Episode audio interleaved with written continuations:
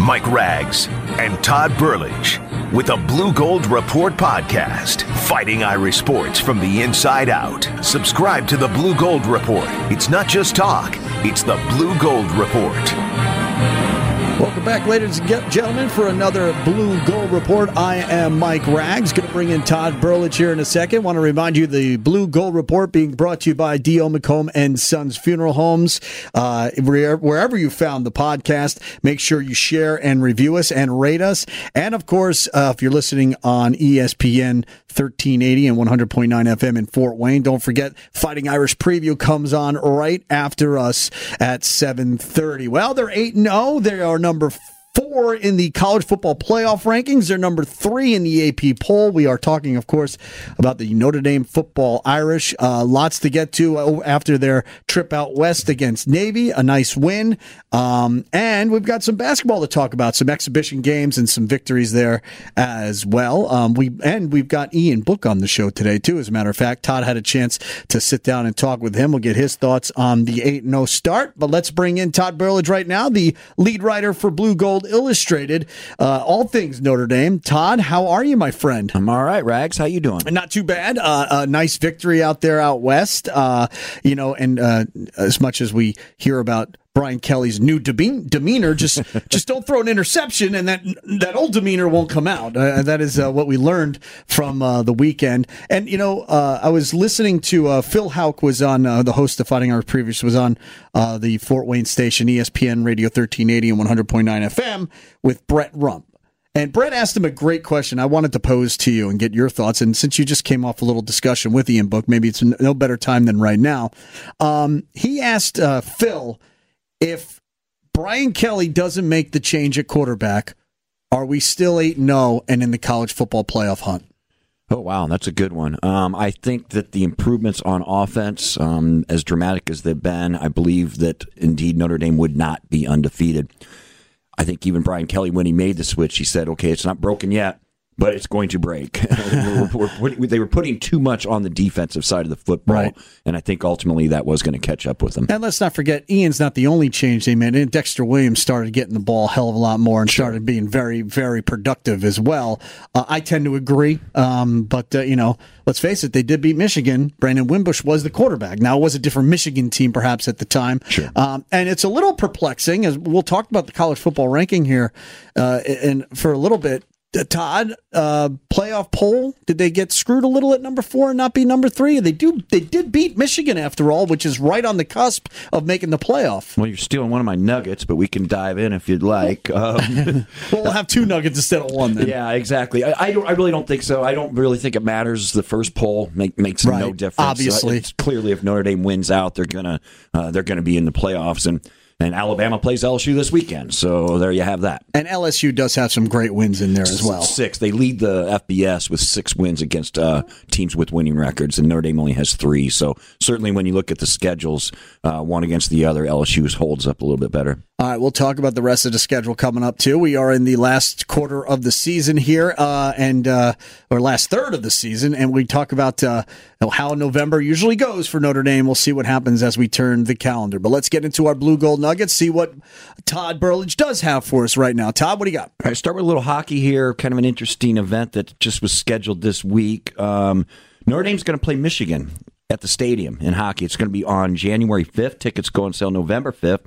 That'll be Saturday afternoon game at 3:30. Be a pretty cool event, actually.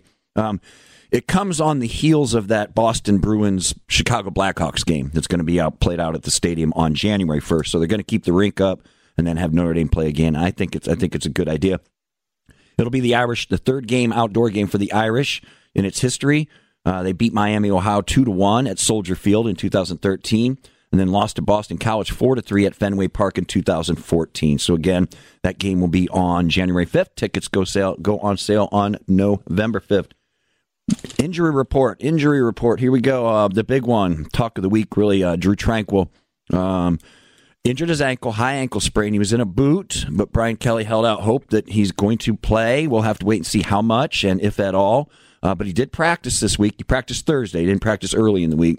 So Brian Kelly's still holding out hope that he can get him in there. He'll at least get a chance, I believe, to test it out, see how it feels, And then we'll have to see how it goes from there. But that's a tough injury for Notre Dame, especially if he cannot play at all. If he can't, you'll get some sort of combination of senior Asmar Bilal. He's kind of the starting rover guy, but he can slide over to that linebacker position. Sophomore Jordan Genmark Heath, he's another guy that could step in there. He's actually Tranquil's backup, so expect to see him. And here's kind of the surprising one, sophomore Drew White, who ended up filling in for Tranquil in the Navy game when Tranquil was injured. This guy had never really played. Brian Kelly just pulled him off the scout team, as a matter of fact. Played well, finished with 6 tackles in that Navy game, so... those will be your backups if indeed Drew Tranquil can't go. Senior tight end Alize Mack suffered a head injury against Navy. He did not get through concussion protocol this week, Rags, so he is listed as out. Justin Yoon, who did not play against Navy, is called 100% and ready to go, the senior place kicker there for Notre Dame. I was going to wrap this up again with the Notre Dame coming in the first playoff poll at number 4. You mentioned it, LSU number 3, 7-1. So Notre Dame of the 3-8-0, well, they're 4-8-0s if you count Central Florida, right? Or is it South Florida? South Florida. I get it mixed up. Yeah, South Florida, yeah. Central Florida. Yeah. But they're also 8-0, but they're kind of irrelevant. Alabama 1, Clemson 2, no surprises there. LSU 3, Notre Dame 4, and Michigan number 5 there. And as I mentioned, LSU plays Alabama this weekend, so somebody's going to get a loss there. You know, as it turns out, Rags, we're going to talk about November here in a little bit, but Notre Dame still has a game at number 19, Syracuse. Yep. Actually, that's at Yankee Stadium. This is no gimme this week at Northwestern. Then eventually you have to go out to USC. So all in all, this schedule does heat up a little bit for Notre Dame. So if you're worried about Notre Dame winning out and still not making it in the playoffs, I think you can rest. You can put those to rest because this schedule is not exactly easy the rest of the way for the Irish, and those are your Blue Gold Nuggets. Yeah, it's UCF. Central Florida, and aren't they 18th or something like that in the college football playoff rankings? And that's as high as they've ever gotten, I think. So, all due respect, didn't they say they won the national championship last year after they won their bowl game? I don't think they've lost in like 4 years. They're like the North Dakota State of the FCS. All right, so 44-22 over Navy on Sunday. Now, here's the thing: that trifecta is working. The Book, Williams, Boykin trifecta, that when it works, they've really blown out some teams, and it worked again this Saturday. Yeah, 44-22. Notre Dame was up 27-0 at halftime. I think the stat, before we get to the individuals, the stat that jumped out at me is Notre Dame had 10 possessions in this game, okay, and that's very important when it comes to playing Navy. And they did it because they held Navy to 2 and 12 on third down, and that's where Navy really makes its living on third and fourth down. So 10 possessions may not seem like a lot, and when you're talking about a regular college football game, but it's a lot here. I mean, consider that a couple years ago when Navy upset Notre Dame, the Irish only had 6 possessions in the entire game. Wow. They had 6 possessions in the first half of this one here last weekend, so that goes to show you right there. And then last year, Notre Dame had 7 possessions in a win, but the time of possession... Navy had it 42 minutes. Notre Dame had it 18 minutes. Wow. So a huge discrepancy there. So I think that was the stat of the game for me. You mentioned Dexter Williams. He just continues to hum along. 23 carries. That's a career high. This is from a guy who is getting 20-plus carries about every game. Came into the season never having more than 8 carries in one single game. So he's becoming a workhorse back and handling it well. 142 yards, 3 more TDs. Rags, he hasn't, because of this 4-game suspension, he has not had enough games to qualify for the NCAA statistics, but if he were, 128 yards a game would rank 7th in the country, and his 6.9 yards per carry would rank 8th in the nation. So that goes to show you what a good job he's doing. I was also good to see the other running back, Jafar Armstrong, get some production as well. As I watched the tape, he, over 111, 116 yards from scrimmage. It's nice to get him back into the mix because we were worried not only about injury, but he got out to such a hot start. It's good to have him get some production as well. Yeah, and he really compliments Williams well. And not that Williams is a bad pass receiver. As a matter of fact, he caught 3 balls in this game. I believe it was for 27 yards. But certainly Jafar Armstrong coming over to a running back from the wide receiver position certainly brings another dynamic, and most of the bulk of his yards were through the air with 5 catches and 64 yards. Actually, the 64 yards led all Irish receivers. And it's interesting, too, how Tony Jones Jr. has kind of weirdly become the odd man out here. Going into this season, we thought maybe he was the front runner. You had Dexter having the problems off the field. You thought TJ Jr. would be the guy leading the pack, but it turns out he gets a handful of carries every once in a blue moon. Yeah, 3 carries for 12 yards. That was it, kind of mop-up duty there. But, yeah, you're right, because actually opening day against Michigan, he was the starter. So you're right. I don't know if something's going on in practice there. Or obviously you can't sit Dexter Williams down. And I believe they really like they've been raving about Jafar Armstrong really all the way through training camp and up to now. Yeah, and we will rave a little bit more about Ian Book. I asked you that question too, and we'll hear from him too.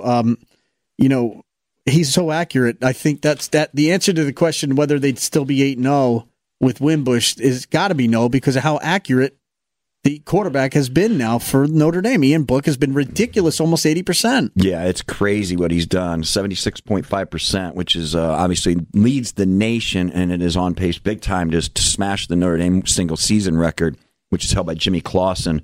He completed 68% of his passes in 2009. That's the record. Let me give you a little bit further breakdown here. Book has thrown 100. He's obviously made 5 starts. He's thrown 170 passes. He's completed 130 of them. That's insane. 1,488 yards. That's 293 yards a game, which is pretty impressive stuff. 13 TDs and 4 picks. So this year he has thrown an interception every 42 and a half attempts. I brought that up because I wanted to compare it to last year. He threw the ball 75 times and had the same amount of picks, 4. So that was an interception every 18.7 attempts. So I think that goes to show the improvement. I'm going to pop Brian Kelly here in a second, but I did want to bring this up real quick because it goes to that initial question you asked. Notre Dame has now won under Ian Book. It's 5 games by about 20 points, just a tick under 20 points a game, and that's getting it done. And when you consider that this team is averaging 40.4 points a game offensively under Book compared to 23.3 points a game under Wimbush, I think indeed that they are in much better hands with Ian Book. And actually, here's Brian Kelly kind of talking about Book's evolution and really his accuracy as a whole. The accuracy piece was always there. He was always extremely accurate to throw. When we recruited him, he was a 70% thrower of the football. I mean, he was a high percentage thrower. He was extremely accurate. But his development took time, and certainly within this offense, his understanding of the leverage points within the offensive structure in the run and pass game is what got him to the point where he became the starter. His ability to understand the nuances of the offense and you then gaining an advantage tactically allows for high completion percentage. He knows where the leverage points are within the offense. That gives you an advantage against the defense.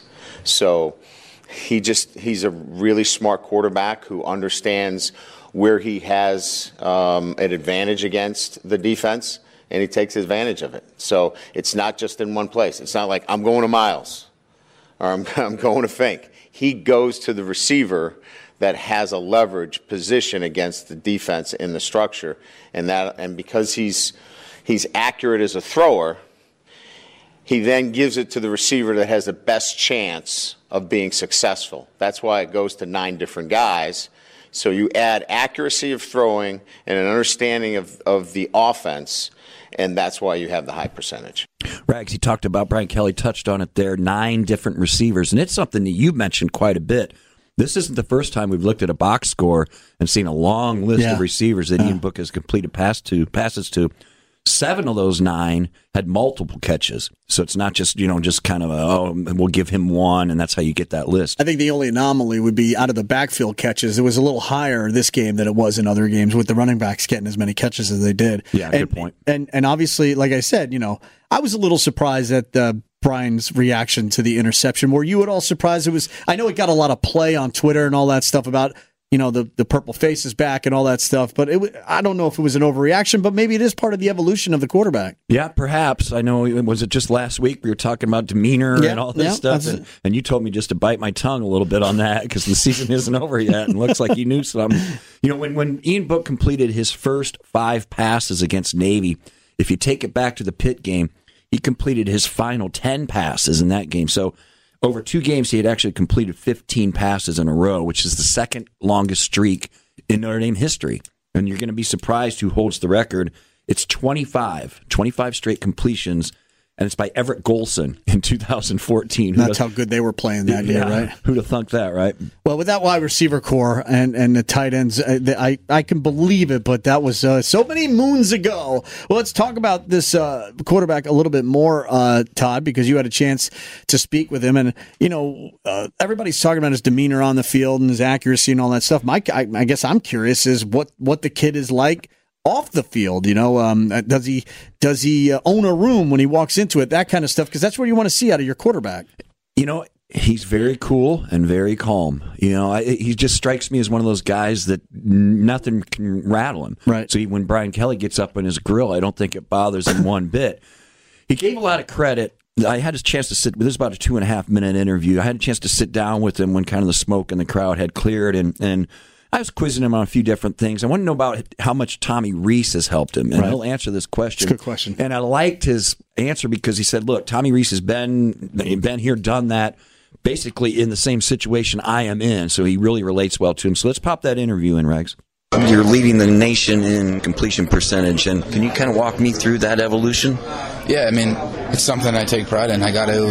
It gets that much easier in a sense if you can know where you're going to go and not guess, obviously. So, and I think that comes with reps, being able to get some reps and some more reps and practice and in games and repetition and working with the guys and studying film every day with Coach Reese and having him help me, you know, make the offense as simple as possible. And obviously it's still something I need to get better at. Everyone can get better at that, and it's something that I really think about a lot, just trying to just dumb it down a little bit and make it as easy as possible and know where to go with the football, have no hesitation. Because when you have no hesitation, that's when you play the best.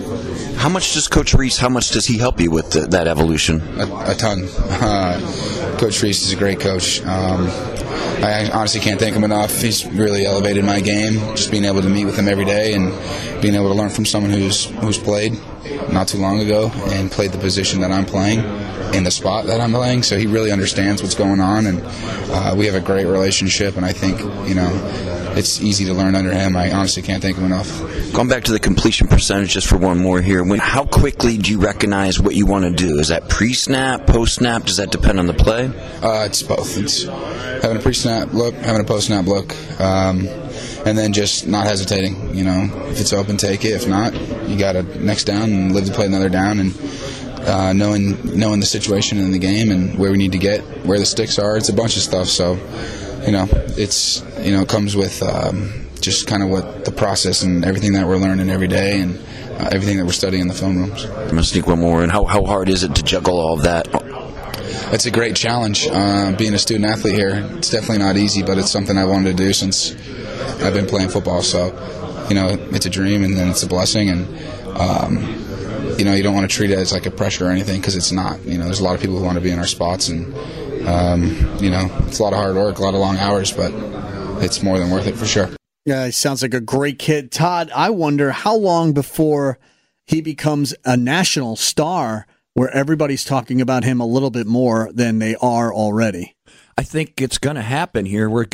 This November is going to define him. Sure. It's going to define this team. So I think everybody's still a little bit reluctant, not completely buying into Notre Dame, in part because of the schedule and in part because they know this November history. If he wins a playoff game, and it's a big if, they're going to be having other conversations going into next season about the kind of season he can have. And that's the Heisman Trophy. They're going to bring that up. There's no doubt about it. Yeah, it's a good point. All right, Todd. Well, but listen, I'm talking playoffs a little prematurely because we've got a lot to do yet in this season. With the Novembers we've had in the past, why should we think it's going to turn out all right? And can they survive this November? You know, it looked like a couple weeks ago, you know, they could probably, you know, I don't see they're going to be favored a lot in these games, but Northwestern's playing really well right now. Syracuse scares me, even though it's technically a home game. And then you still got that trip back out west coming up at the end of the year, although USC, again, they'll be playing like it's their Super Bowl. I just can't see them matching up. But the two games here, the every other game,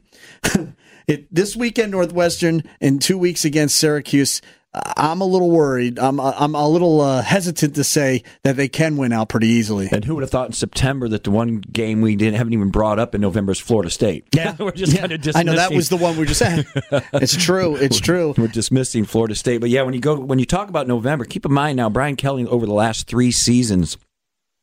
over the last 10 November games, he's only won 3 of them. That's ridiculous. Yeah, it's really... that gets other coaches fired, I'm just saying. And since the 2012 season, when they went undefeated, obviously, in November, they're only 15-17. And, we all know 2015, and then last year, 17, they were in the playoff discussion into November, and those all quickly fizzled. So... Brian Kelly was asked. He's been asked about it quite a bit this year, but November's finally here, so now it really matters what he has to say. He just thinks this team has a different mindset and that they learned a whole bunch from what happened last year when they went into November undefeated and came out with 2 losses. It's a different team each year, right? I'm talking to different kids this year than I was last year. I think our focus, a lot of those guys went through it last year. So they know the things that we can't do. So I think it's much more about having a football team that's experienced it, been through it, and wants to get on the other side of it. They have a process that they know has gotten them here. They've won 18 games over the last 2 years and lost 3, so they know the process works. They've got 4 weeks. So I think they feel like if we just stay committed to our process, if we stay humble, if we really work on our recovery and be prepared for the next guy to step in, then they'll be fine. So I just think that just the knowledge of going through it and having it in front of us before and not finishing it the right way has been a great impetus for all the guys. This group knows that if they stay committed to it, they'll have success. So I think it's just that second year. With everybody fully committed to it, that drives this a little bit differently. And make no mistake, this is a primetime opponent on the road, and they just came off a huge win themselves. They beat Wisconsin, right, which a lot of people thought before the season started they were a playoff team, Wisconsin, and that was a road win for them. You take away their 2 early losses to Duke and Akron on the road out of the equation, and you're talking about a powerhouse team here. And, by the way, they are in first place in their division in the Big Ten. They could make the Big Ten championship and win that title. Did you know that they have won 12 of their last 13 Big Ten games? I did not know that. No, that's a great stat right there. Thank God we're not in the Big Ten like I wanted us to be. 5-3 overall. The 3 losses came in succession early in the season. They beat Purdue in the season opener, which was kind of a weird season opener to have a conference game like that. Then they lost consecutive games to, you mentioned two of them, Akron, and then Duke, and then Michigan as well. That was a close game, 20-17 against Michigan. But now they've rattled off 4 straight wins, one of them at Michigan State, Nebraska, at Rutgers, Wisconsin. Most of these have been close games outside of the Wisconsin, which was 31-17. This is a heck of a football team. It's a dangerous football team, and it's an improving football team. Pat Fitzgerald has done a masterful job there. Rags, he's been there for 12 seasons. This program was nothing when he took it over. 12 seasons, 8 bowl games, 8 bowl appearances, and then he's recorded 3 of the 4 bowl wins this program has had in its history, in its entire history. So, again, a well-coached team and underrated team. This is the biggest game they've had on campus since that Ohio State game a couple of years ago. Point. This is going to be a huge, obviously so huge, they put it on prime time. They knew that, and you're dealing with Chicago, a major market, so that is part of the reason why this has turned into a night game. Yeah, and it's a cozy stadium. I believe I saw 44,000 there, so... I don't know. At first, I didn't think much of this game, but as I've watched Northwestern improve through this season, string together this 4-game winning streak, I'm starting to rethink it a little bit. This is going to be a pretty good football game, I think. Yeah, and I guess they're led by this Isaiah Bowser more than anything else at running back. So, look. Yeah, 4-year starter and Clayton Thorson at quarterback, so a lot of poise there. Yeah, he is, but he's inaccurate. I'm not, he's a different kind of 4-year starter. I don't know how confident I am going into this game. I do think they're going to win. I think it's going to be a tough game, a battered and bruised kind of game. This is not going to be any kind of laugher going away here, Todd. We'll have our predictions here a little bit later on after we talk some basketball, but... by no means, some people call this a trap game. What is it a trap of? I mean, they got to win every game. There's no more traps. Exactly. Because if you listen to all the prognosticators, any kind of loss, a one-loss Notre Dame team is not making the playoffs, people. No chance. So, like we said last week, Notre Dame's playoffs, it's already started for them. Yeah, there's no doubt about it. All right, we'll go to our predictions in a second here, but let's talk quickly about basketball. Men and women, they both played. They got exhibition games under their belt, and it was they both came out pretty unscathed, right? Yeah, I think that's all you're looking for is not to have any injuries or anything. Actually, Notre Dame kind of had a secret scrimmage against Cincinnati since last we talked. They don't keep score or anything, and nobody's really allowed to know anything about it, but... reunited Mick Cronin, the Cincinnati coach, and Mike Bray. But did they use one of those scoreboards that you flip over the numbers? I think so, exactly. Or just a paper one that you sit at the scorer's desk with. The men then played Central State here at home in an exhibition game. That's the only exhibition game this year. So they typically play two. I don't know if that goes into that scrimmage thing or what. But the men took care of business 76-54. TJ Gibbs led the team and the game with 17. John Mooney had at 11, and freshman Dane Goodwin. The bench scored for Notre Dame 36 points, and Dane Goodwin paced that bench, freshman, with 10 points. Notre Dame will actually open the regular season Tuesday, November 6th, at 7 p.m. against Illinois, Chicago, and then they will play on Thursday, 2 days later, against Chicago State, again, 7 p.m., both those games at Purcell Pavilion. That's part of that Gotham Classic thing. Moving on to the ladies' hoops, probably the biggest news of the week, Arike Ogunbowale. She was named first-team preseason AP All-American. No surprises there. She's joined on that team by Oregon's Sabrina Ionescu. Oh, shoot, I knew I was going to blow up. Ionescu. Not too bad there. Louisville's Asia Durr, UConn's Katie Samuelson, and Baylor's Kalani Brown. The ladies also played an exhibition game this week, and they cruised by Lewis University, a school that's near Chicago. That was on Tuesday, 107-65. It's funny, we've been talking about all these players on the women's side. We never mentioned Jackie Young. I know. That's how good they are when Jackie Young falls through the cracks. She led the team with 25 points. Jess Shepard had 23. Bree Turner had 18. Michaela Vaughn had a double-double with 11 points and 15 boards. They will open the season on Friday, November 9th, 4 p.m., a weird start time, 4 p.m. on a Friday versus Harvard. And also this week, Notre Dame was picked for the first time in program history. They are a unanimous number one preseason pick across the board. Every poll has them as the number one team. So that was kind of your hoops news for the week. And real quick, hockey, there's a good weekend over at the Compton Family Ice Arena. They're hosting Ohio State this weekend coming in. They are the fifth-ranked team in the country, although they did come off getting swept by Duluth. So it is fun. It's 7:30 on Friday, and then same thing on Saturday. So if you want to go see some good hockey, this weekend's the way to do it. Yeah, for sure. Yeah, Big Ten opener, number 6 Ohio State against number 5 Notre Dame. But, yeah. Notre Dame went into last weekend ranked number 1 in the country, but yeah, they got swept here at home 3-2 and 3-1 to Duluth. Boy, that Duluth, they have some big dudes. I went to a couple of those games, and wow, they have a guy that was 6'6", a guy that's 6'8". They just have some monsters out there. So Notre Dame now stands at 3 wins, 2 losses, and 1 tie, and dropped to number 5. Not that it matters a whole heck of a lot this time of year. All right, back to football before we sign off. And if you're listening on radio, don't forget Fighting Irish Preview coming up. Phil Houck and Tim Priester. Todd. Oh, who do you like on Saturday here for the Notre Dame-Northwestern game? I think it's the first game that's going to be really very ornery for Notre Dame. I think the Irish get it done. I don't think they cover that 10-point spread. No. I like Notre Dame 31-23. I have a feeling this Drew Tranquill thing has me a little bit concerned here. I don't know if he's going to be able to play or play extensively, and I think that's going to hurt Notre Dame a little bit. It looked worse last weekend when he was walking around in a boot. Yeah, so things are looking up. 31-28, I've got them winning. So I got a little more of a squeaker, and I think that they pull it out. But you can tell in both of our voices, we're not too high on life heading into this Saturday's game, Todd. So we'll see what happens. Hopefully they're 9-0 and next weekend. Yeah, Northwestern's won the last 2 meetings in this series, so looking for 3 in a row against Notre Dame. Here we go. All right, we'll do it again next week. Todd Burlidge, Mike Rags with the Blue Gold Report podcast brought to you by D.O. McComb and Sons Funeral Homes. Don't forget to, wherever you download us, make sure you rate and review us and share us with all your friends. This has been a presentation of Opt-In Productions.